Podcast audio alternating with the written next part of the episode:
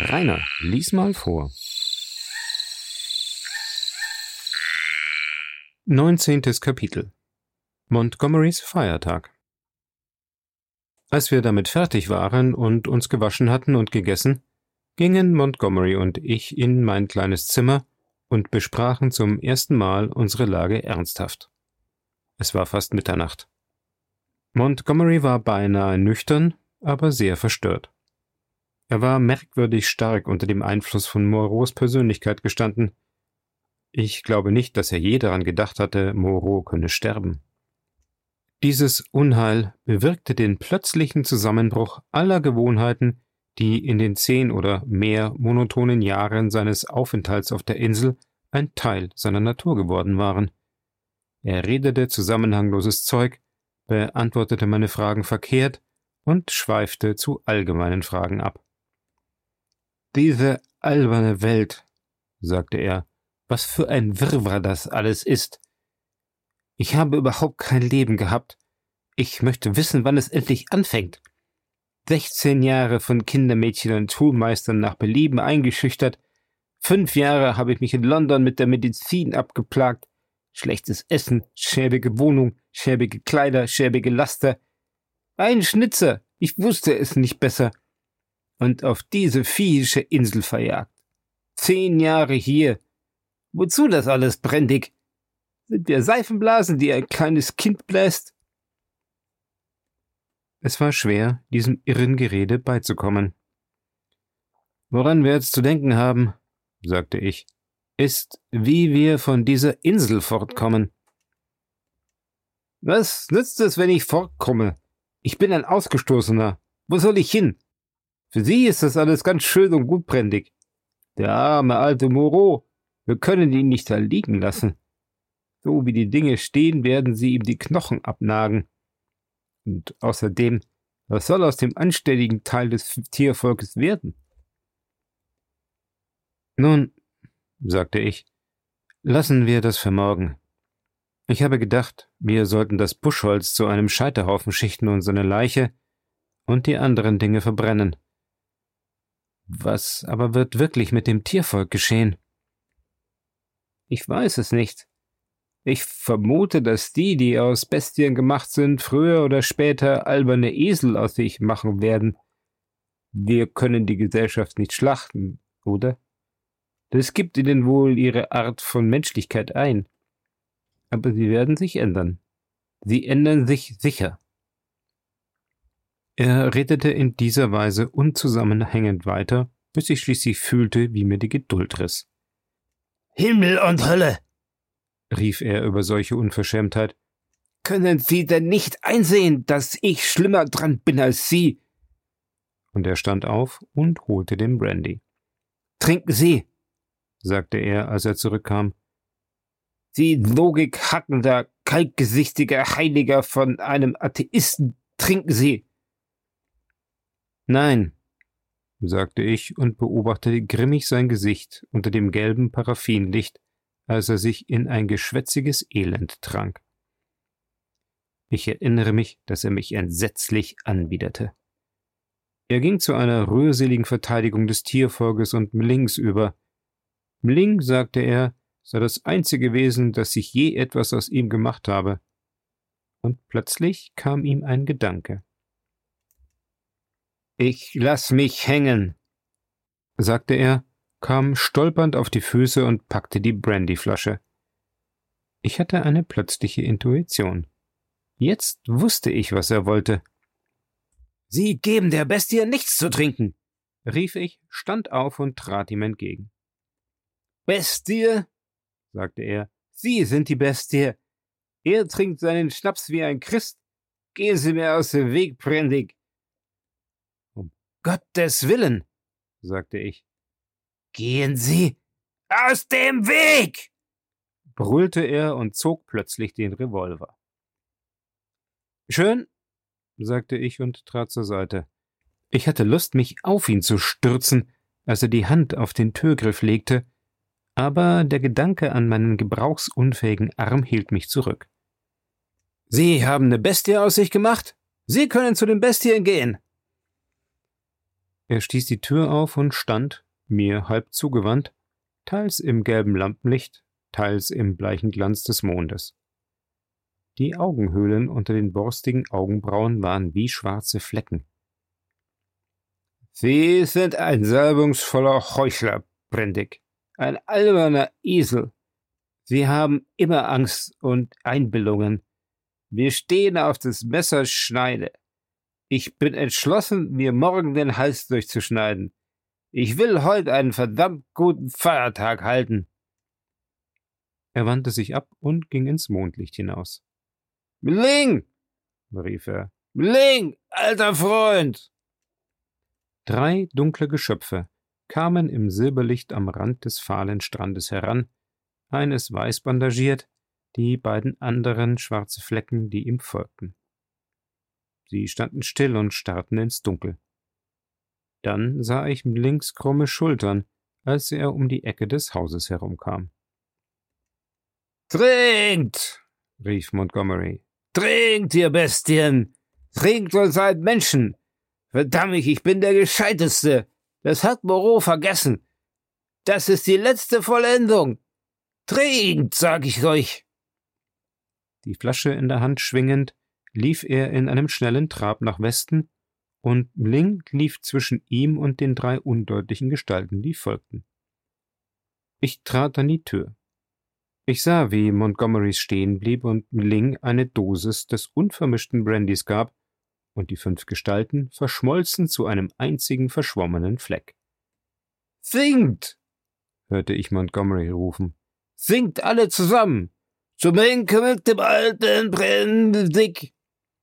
So ist recht. Jetzt noch einmal. Zum Henker mit dem alten Brendick. Die dunkle Gruppe zerfiel in fünf einzelne Gestalten, die langsam das Band des leuchtenden Strandes entlang torkelten. Jeder heulte, wie es ihm behagte, kläffte Schimpf gegen mich oder machte allem Luft, was ihm der Brandy eingab. Dann hörte ich Montgomerys ferne Stimme rufen Rechts herum und sie verschwanden schreiend und heulend im schwarzen Dickicht der Bäume landeinwärts. Langsam, sehr langsam, wurde es wieder still. Der friedliche Glanz der Nacht war wiederhergestellt. Der Mond war jetzt über den Meridian hinüber und wanderte nach Westen. Er war voll und sehr hell und zog durch den leeren blauen Himmel. Der Schatten der Mauer lag mir eine Elle breit und von tintiger Schwärze zu Füßen. Das Meer im Osten war grau, dunkel und geheimnisvoll, und zwischen dem Meer und dem Schatten glitzerte und funkelte der graue Sand aus vulkanischem Glas und Kristallen, als bestünde er aus Diamanten. Hinter mir leuchtete die Paraffinlampe heiß und rot. Dann schloss ich die Tür, versperrte sie und ging in den Hof, wo Moreau neben seinen letzten Opfern lag, neben den Hetzhunden und dem Lama und noch einigen elenden Bestien. Sein massiges Gesicht, ruhig selbst noch nach diesem furchtbaren Tod, starrte, die harten Augen geöffnet, zum toten weißen Mond hinauf. Ich setzte mich auf den Rand des Abflusses, und die Augen auf diesen gespenstischen Haufen von Licht und unheimlichen Schatten gerichtet, begann ich Pläne zu schmieden. Am Morgen wollte ich einige Vorräte sammeln und sie in dem kleinen Boot verstauen, dann Feuer an den Scheiterhaufen legen und noch einmal in die Trostlosigkeit der See hinausziehen. Ich fühlte, dass es für Montgomery keine Hilfe gab, dass er eigentlich verwandt war mit diesem Tiervolk, unbrauchbar für die menschliche Gesellschaft. Ich weiß nicht, wie lange ich dort saß und plante, es muss eine Stunde oder so gewesen sein. Dann wurde mein Grübeln durch Montgomerys Rückkehr unterbrochen. Ich hörte ein Schreien aus vielen Kehlen, einen Aufruhr triumphierender Rufe, der zum Strand hinunterzog, ein Heulen und Schreien und aufgeregtes Kreischen, das nahe am Rande des Wassers innezuhalten schien. Der Lärm schwoll an und klang ab. Ich hörte schwere Schläge und das splitternde Krachen von Holz, aber das beunruhigte mich in diesem Moment noch nicht. Ein Gesang in schaurigen Dissonanzen erklang. Meine Gedanken kehrten zu der geplanten Flucht zurück. Ich stand auf, holte die Lampe und ging in einen Schuppen, in dem ich ein paar Tonnen gesehen hatte. Dann interessierte mich der Inhalt einiger Zwiebackdosen und ich öffnete eine. Aus dem Augenwinkel heraus sah ich plötzlich eine rote Gestalt und drehte mich scharf um. Hinter mir lag der Hof, im Mondlicht lebhaft schwarz und weiß, und der Haufen von Buchholz und Scheiten, auf dem Moreau und seine verstümmelten Opfer übereinander geschichtet waren. Sie schienen einander in einem letzten Racheringkampf gepackt zu haben. Moreaus Wunden klafften schwarz in die Nacht, und das Blut, das herabgetropft war, bildete schwarze Lachen auf dem Sand. Dann sah ich die Ursache des Phantoms. Einen roten Schein, der über die Mauer gegenüberzog und tanzte. Ich deutete ihn falsch, meinte, es sei ein Widerschein von der flackernden Lampe und wandte mich wieder den Vorräten zu. Ich stöberte herum, so gut es ein einarmiger Mensch verstand, fand dieses und jenes brauchbare Ding und legte alles für den morgigen Aufbruch beiseite. Ich konnte mich nur langsam bewegen und die Zeit verstrich schnell. Bald erschien das erste Tageslicht. Das Singen erstarb und wich einem Lärmen, das plötzlich zu einem Tumult wurde. Ich hörte Rufe. Mehr, mehr! Dann klang es wie ein Streit, und dann ertönte ein wilder Schrei. Die Art der Geräusche änderte sich so, dass meine Aufmerksamkeit gefesselt wurde. Ich ging in den Hof hinaus und horchte. Dann folgte messerscharf inmitten all der Verwirrung der Knall eines Revolvers. Ich stürzte sofort durch mein Zimmer an die kleine Tür. Dabei hörte ich einige der Kisten hinter mir niedergleiten und auf dem Boden des Schuppens donnern. Glas klirrte, aber ich kümmerte mich nicht darum. Ich stieß die Tür auf und blickte hinaus. Oben am Strand, neben dem Bootshaus, brannte ein Feuer, das Funken in die ungewisse Dämmerung sandte. Darum herum drängte sich eine Masse schwarzer Gestalten. Ich hörte Montgomery meinen Namen rufen. Sofort lief ich mit dem Revolver in der Hand auf dieses Feuer zu. Ich sah den Feuerstoß aus Montgomerys Revolver noch einmal dicht am Boden. Montgomery war hingefallen. Ich rief mit all meiner Kraft und schoss in die Luft. Ich hörte jemanden rufen Der Herr. Der verworrene schwarze Haufen zerfiel, die einzelnen Gestalten stoben auseinander, das Feuer leuchtete auf und sank zusammen. Die Schar des Tiervolkes floh in plötzlicher Panik von mir den Strand hinauf. In meiner Aufregung feuerte ich auf ihre Rücken, als sie zwischen den Büschen verschwanden. Dann wandte ich mich zu der schwarzen Masse am Boden. Montgomery lag auf dem Rücken, und der graue, haarige Tiermensch hockte über seiner Leiche. Die Bestie war tot, hielt aber noch Montgomerys Hals mit seinen krummen Klauen umklammert. Unmittelbar daneben lag Mling ganz still auf seinem Gesicht. Sein Nacken war durchgebissen, und er hielt den oberen Teil der zerschmetterten Brandyflasche in der Hand. Zwei weitere Gestalten lagen nahe beim Feuer, die eine regungslos, die andere hob, stoßweise stöhnend, dann und wann langsam den Kopf und ließ ihn wieder fallen. Ich packte den grauen Tiermenschen und zerrte ihn von Montgomerys Körper herunter. Seine Klauen ließen den zerrissenen Hals nur widerstrebend los. Montgomery war schwarz im Gesicht und atmete kaum noch. Ich spritzte ihm Seewasser ins Antlitz und bettete seinen Kopf auf meinen ausgebreiteten Rock. Milling war tot. Das verwundete Geschöpf am Feuer, es war ein Wolfsmensch mit bärtigem grauem Gesicht, lag, wie ich fand, mit dem Oberkörper auf dem noch glühenden Holz. Das elende Ding war so furchtbar verletzt, dass ich mich erbarmte und ihm eine Kugel gab. Das andere Tier war einer von den weiß bandagierten Stiermenschen. Es war tot.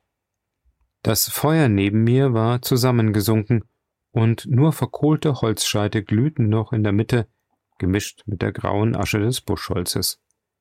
Ich fragte mich, woher Montgomery dieses Holz hatte. Dann sah ich, dass die Dämmerung angebrochen war. Der Himmel war heller geworden, der untergehende Mond erblasste und stand glanzlos im leuchtenden Tagesblau. Der Himmel war im Osten rot umrändert. Plötzlich hörte ich hinter mir einen dumpfen Knall und ein Zischen. Ich sah mich um und sprang mit einem Schreckensschrei auf die Füße. Große, wirbelnde Massen schwarzen Rauchs quollen aus der Ummauerung hervor, und durch die sich drehenden, dunklen Qualmfetzen schossen flackernde Fäden blutroter Flammen. Dann fing das Strohdach Feuer. Ich sah, wie die Flammen das Stroh erfassten. Ein Feuerstrahl schnellte aus dem Fenster meines Zimmers hervor. Ich wusste sofort, was geschehen war. Ich entsann mich des Krachs, den ich gehört hatte. Als ich Montgomery zu Hilfe geeilt war, hatte ich die Lampe umgestoßen. Ich erkannte, wie aussichtslos es war, irgendetwas aus dem ummauerten Hof retten zu wollen. Mein Fluchtplan fiel mir wieder ein, und ich wandte mich rasch und blickte dahin, wo die beiden Boote auf dem Strand gelegen waren. Sie waren fort. Zwei Beile lagen neben mir im Sand, Splitter und Holzstücke waren rings verstreut, und die Asche des Feuers gloste rauchend in der Dämmerung. Montgomery hatte die Boote verbrannt, um sich an mir zu rächen und unsere Rückkehr zu den Menschen zu verhindern. Ein plötzlicher Wutkrampf schüttelte mich.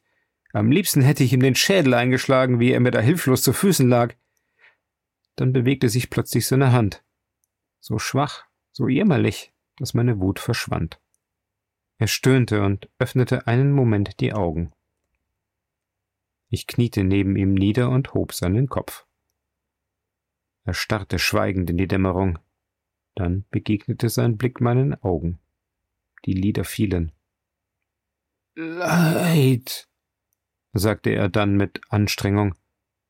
Es schien, als versuchte er zu denken. Das letzte, murmelte er, das letzte von dieser albernen Welt. Was für ein Wirrwarr. Ich horchte. Sein Kopf sank hilflos zur Seite. Ich dachte, etwas Wasser könnte ihn beleben, aber es war kein Trinkwasser zur Hand. Er schien plötzlich schwerer zu werden.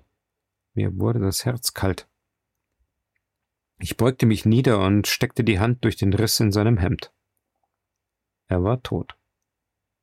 Und gerade als er starb, tauchte der Rand der Sonne weißglühend im Osten über der Bucht auf schleuderte Strahlen über den Himmel und verwandelte das dunkle Meer in einen wogenden Aufruhr blendenden Lichts. Wie eine Glorie umgaben die Strahlen das eingefallene Gesicht. Ich ließ Montgomerys Kopf sanft auf das rohe Kissen gleiten, das ich für ihn gemacht hatte, und stand auf. Vor mir lag die glitzernde Öde des Meeres, die furchtbare Einsamkeit, unter der ich schon so viel gelitten hatte, hinter mir die Insel unter dem Sonnenaufgang. Das Tiervolk blieb still und unsichtbar. Die Ummauerung brannte mit all ihren Vorräten und ihrer Munition lichterloh. Plötzliche Flammenstrahlen schossen empor. Ich hörte stoßweises Prasseln und hin und wieder einen Knall. Der schwere Rauch trieb den Strand hinauf von mir fort und wälzte sich dicht über den fernen Baumwipfeln zu den Hütten in der Schlucht. Neben mir lagen die verkohlten Reste der Boote und die fünf Leichen.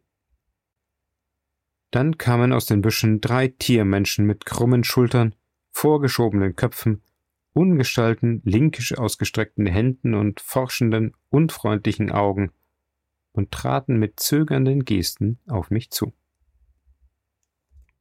Zwanzigstes Kapitel Allein mit dem Tiervolk Ich trat diesen Leuten, und zugleich mit ihnen meinem Schicksal einarmig entgegen, denn mein anderer Arm war ja gebrochen. In der Tasche hatte ich einen Revolver, den ich bereits zweimal abgefeuert hatte. Zwischen den Holzsplittern, die auf dem Strand verstreut waren, lagen die beiden Äxte, die man benutzt hatte, um die Boote zu zerschlagen. Hinter mir strömte langsam die Flut herein. Nichts als Mut konnte mir helfen, ich blickte den herankommenden Ungeheuern offen ins Gesicht. Sie mieden meine Augen und ihre zitternden Nüstern witterten die Leichen, die hinter mir auf dem Strand lagen.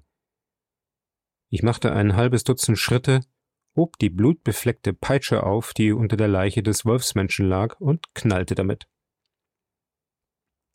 Sie standen still und starrten mich an. Grüßt, sagte ich, beugt euch. Sie zögerten. Einer fiel in die Knie. Ich wiederholte meinen Befehl, das Herz schlug mir im Hals und ging auf sie zu. Noch einer kniete nieder, und dann auch die beiden anderen. Ich ging zu den Leichen, hielt aber das Gesicht den drei knienden Tiermenschen zugewandt, wie ein Schauspieler, der die Bühne hinaufgeht und dabei das Publikum ansieht.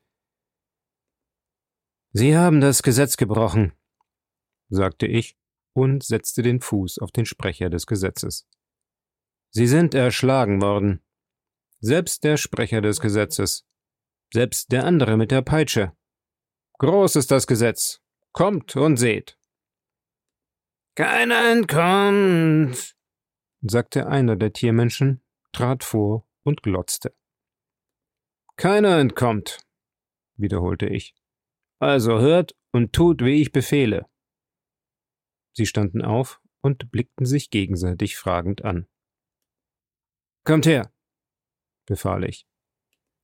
Ich hob die Beile auf, drehte Montgomery um, nahm seinen Revolver, der noch mit zwei Patronen geladen war, beugte mich nieder, um die Taschen zu durchsuchen, und fand noch ein halbes Dutzend Patronen. Nehmt ihn, sagte ich, stand auf und deutete mit der Peitsche. Nehmt ihn, Tragt ihn hinaus und werft ihn ins Meer. Sie kamen heran, offenbar noch immer in Angst vor Montgomery, aber noch mehr in Angst vor meiner knallenden roten Peitsche, und nach einigem Zögern und Warten, einigen Peitschenknallen und Rufen, hoben sie den Leichnam vorsichtig auf, trugen ihn zum Wasser hinunter und gingen platschend ins gleißende, wogende Meer. Weiter, sagte ich, weiter, tragt ihn weit. Sie gingen bis zu ihren Achselhöhlen ins Wasser, standen dann still und sahen mich an. Lasst ihn los, sagte ich, und Montgomerys Leiche verschwand spritzend. Etwas in meiner Brust zog sich zusammen. Gut, sagte ich mit brüchiger Stimme, und sie kamen eilig und ängstlich zum Rande des Wassers zurück, lange schwarze Spuren im Silber zurücklassend. Am Strand blieben sie stehen, wandten sich um und starrten ins Meer, als erwarten sie, dass Montgomery sich alsbald daraus erhebe und Rache fordere. Jetzt diese, sagte ich und zeigte auf die anderen Leichen. Sie hüteten sich, der Stelle zu nahe zu kommen, wo sie Montgomery ins Wasser geworfen hatten. Stattdessen trugen sie die toten Tiermenschen vielleicht hundert Meter weit schräg über den Strand, ehe sie hinauswarteten und sie versenkten. Als ich zusah, wie sie mit links zerfleischte Reste aufluden, hörte ich hinter mir einen leichten Schritt, wandte mich schnell um und sah das große Hyänenschwein vielleicht ein Dutzend Meter von mir entfernt. Es hielt den Kopf gesenkt, die funkelnden Augen auf mich gerichtet, die steifen Hände geballt und eng an seine Seite gepresst. Es blieb in seiner geduckten Haltung stehen, als ich mich umdrehte, und wandte die Augen ein wenig ab. Einen Moment standen wir Aug in Auge. Ich ließ die Peitsche fallen und griff nach der Pistole in meiner Tasche. Denn ich gedachte diese Bestie, die furchtbarste von allen, die jetzt noch auf der Insel waren, beim ersten Anlass, der sich mir bot, zu töten. Es mag hinterhältig erscheinen, aber ich war dazu entschlossen. Ich hatte vor ihr viel mehr Angst als vor irgendwelchen anderen vom Tiervolk. Ihr Leben, das wusste ich, war eine dauernde Bedrohung des meinen. Ich brauchte ein paar Sekunden, bis ich mich gesammelt hatte. Dann rief ich Grüße, beuge dich. Seine Zähne blitzten und es knurrte mich an. Wer bist du, dass ich? Vielleicht ein wenig zu krampfhaft zog ich meinen Revolver, zielte und feuerte rasch. Ich hörte das Tier aufschreien, sah es zur Seite laufen und sich wenden. Da wusste ich, dass ich verfehlt hatte und zog den Hahn zum zweiten Schuss mit dem Daumen zurück. Aber das Ungeheuer lief schon Hals über Kopf hakenschlagend davon, und ich wollte keinen zweiten Fehlschuss riskieren. Hin und wieder blickte es sich über die Schulter nach mir um. Es lief den Strand entlang und verschwand unter den treibenden Massen dichten Rauches, die noch aus der brennenden Ummauerung strömten. Eine Zeit lang stand ich da und starrte ihm nach. Ich wandte mich wieder meinen drei gehorsamen Tiermenschen zu und gab ihnen ein Zeichen, die Leiche fallen zu lassen, die sie noch trugen. Dann ging ich zu der Stelle neben dem Feuer zurück, wo die Leichen gelegen waren, und bewarf sie so lange mit Sand, bis die braunen Blutflecke aufgesogen und verborgen waren. Ich entließ meine drei Diener mit einer Handbewegung und ging den Strand hinauf ins Dickicht. Den Revolver trug ich in der Hand, die Peitsche mit den Beilen in meine Armbinde gehängt. Ich wollte allein sein, um die Lage zu überdenken, in der ich mich jetzt befand. Etwas Furchtbares, das mir erst klar zu werden begann, war, dass es jetzt auf der ganzen Insel keinen sicheren Ort mehr gab, wo ich allein sein und mich ausruhen und schlafen konnte. Ich hatte mich seit meiner Landung wieder erstaunlich gut erholt, aber ich neigte doch zu Nervosität und dazu, unter jeder großen Anstrengung zusammenzubrechen. Ich fühlte, ich hätte über die Insel gehen und mich beim Tiervolk niederlassen sollen, um mir so dessen Vertrauen zu sichern. Aber mir versagte das Herz. Ich ging an den Strand zurück, wandte mich nach Osten und wanderte zu einer Landzunge, von der aus eine schmale Düne aus Korallensand zum Riff hinaus verlief. Dort konnte ich mich hinsetzen und nachdenken, den Rücken zum Meer. Hier konnte ich nicht überrascht werden. Und hier saß ich, das Kinn auf den Knien, die Sonne brannte mir auf dem Kopf, die Angst in meinem Geiste wuchs, und ich überlegte, wie ich bis zur Stunde meiner Befreiung, wenn sie denn je anbrechen sollte, weiterleben könnte. Ich versuchte, die ganze Situation ruhig zu überblicken, aber es war unmöglich, die Sache ohne Aufregung zu betrachten. Ich begann im Geist die Gründe von Montgomerys Verzweiflung Revue passieren zu lassen. Sie werden sich ändern, hatte er gesagt. Sie werden sich sicher ändern. Und Moreau? Was hatte Moreau gesagt? Das Tierfleisch ist stärker, wächst allmählich wieder nach. Dann dachte ich wieder an das Hyänenschwein. Ich war überzeugt, dass die Bestie mich töten würde, wenn nicht ich sie tötete. Der Sprecher des Gesetzes war tot. Umso schlimmer. Sie wussten jetzt, dass wir mit den Peitschen erschlagen werden konnten, wie sie erschlagen wurden. Spähten sie schon aus den grünen Massen der Farne und Palmen da zu mir her? Lauerten sie, bis ich ihnen über den Weg lief? Verschworen sie sich gegen mich? Was hatte ihnen das Hyänenschwein gesagt? Meine Fantasie vergaloppierte sich in einem Morast grundloser Befürchtungen. Meine Gedankengänge wurden durch den Schrei von Meeresvögeln gestört, die auf einen schwarzen Gegenstand zuflogen, der in der Nähe der Ummauerung auf dem Sand gestrandet war. Ich wusste, was für ein Gegenstand es war, aber mir fehlte der Mut, zurückzugehen und die Vögel zu vertreiben. Ich begann in der entgegengesetzten Richtung den Strand entlang zu gehen, um so zu der östlichen Ecke der Insel zu gelangen und mich der Schlucht mit den Hütten zu nähern, ohne mich den Gefahren des Dickichts auszusetzen. Nachdem ich etwa eine halbe Meile am Strand zurückgelegt hatte, sah ich, dass einer meiner drei Tiermenschen aus den Büschen auf mich zukam. Ich war von meinen Einbildungen so nervös, dass ich sofort meinen Revolver zog. Selbst die versöhnlichsten Gesten des Geschöpfes konnten mich nicht beruhigen. Es zögerte, als es sich näherte. Geh weg! rief ich. Die kriechende Haltung des Geschöpfes erinnerte sehr an einen Hund. Es zog sich ein wenig zurück, ganz wie ein Hund, den man nach Hause schickt, stand still und sah mich mit braunen Hundeaugen flehend an. Geh weg, wiederholte ich. Komm mir nicht so nahe. Darf ich dir nicht nahe kommen? fragte er. Nein, geh weg, beharrte ich und griff nach der Peitsche. Dann nahm ich die Peitsche zwischen die Zähne und bückte mich nach einem Stein, und damit vertrieb ich das Geschöpf. So kam ich unbehelligt zur Schlucht des Tiervolks, versteckte mich zwischen dem Unkraut und dem Schilf, die diesen Spalt vom Meer trennten, und beobachtete die, welche erschienen. Ich versuchte aus ihren Gesten und ihrer Erscheinung zu erkennen, wie Moreaus und Montgomerys Tod und die Zerstörung des Hauses des Schmerzes auf sie gewirkt hatte. Ich weiß jetzt, wie töricht meine Feigheit war. Wäre ich ebenso mutig gewesen wie am frühen Morgen, hätte ich Moros Zepter fassen und über das Tiervolk herrschen können. Aber ich versäumte die Gelegenheit und sank herab zur Stellung eines bloßen Führers unter meinesgleichen.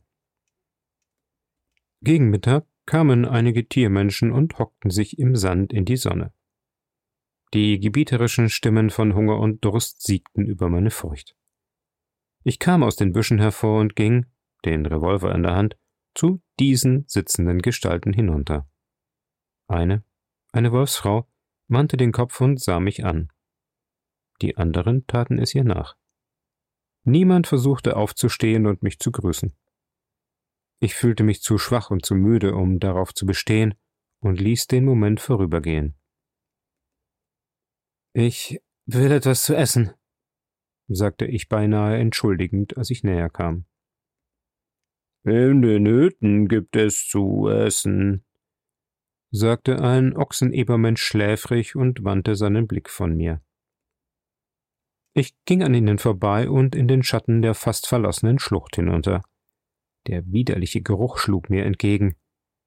In einer leeren Hütte aß ich einige Früchte, nachdem ich ein paar halb vermonate Zweige und Ruten vor den Eingang gelehnt und mich mit dem Gesicht diesem zugewendet hatte.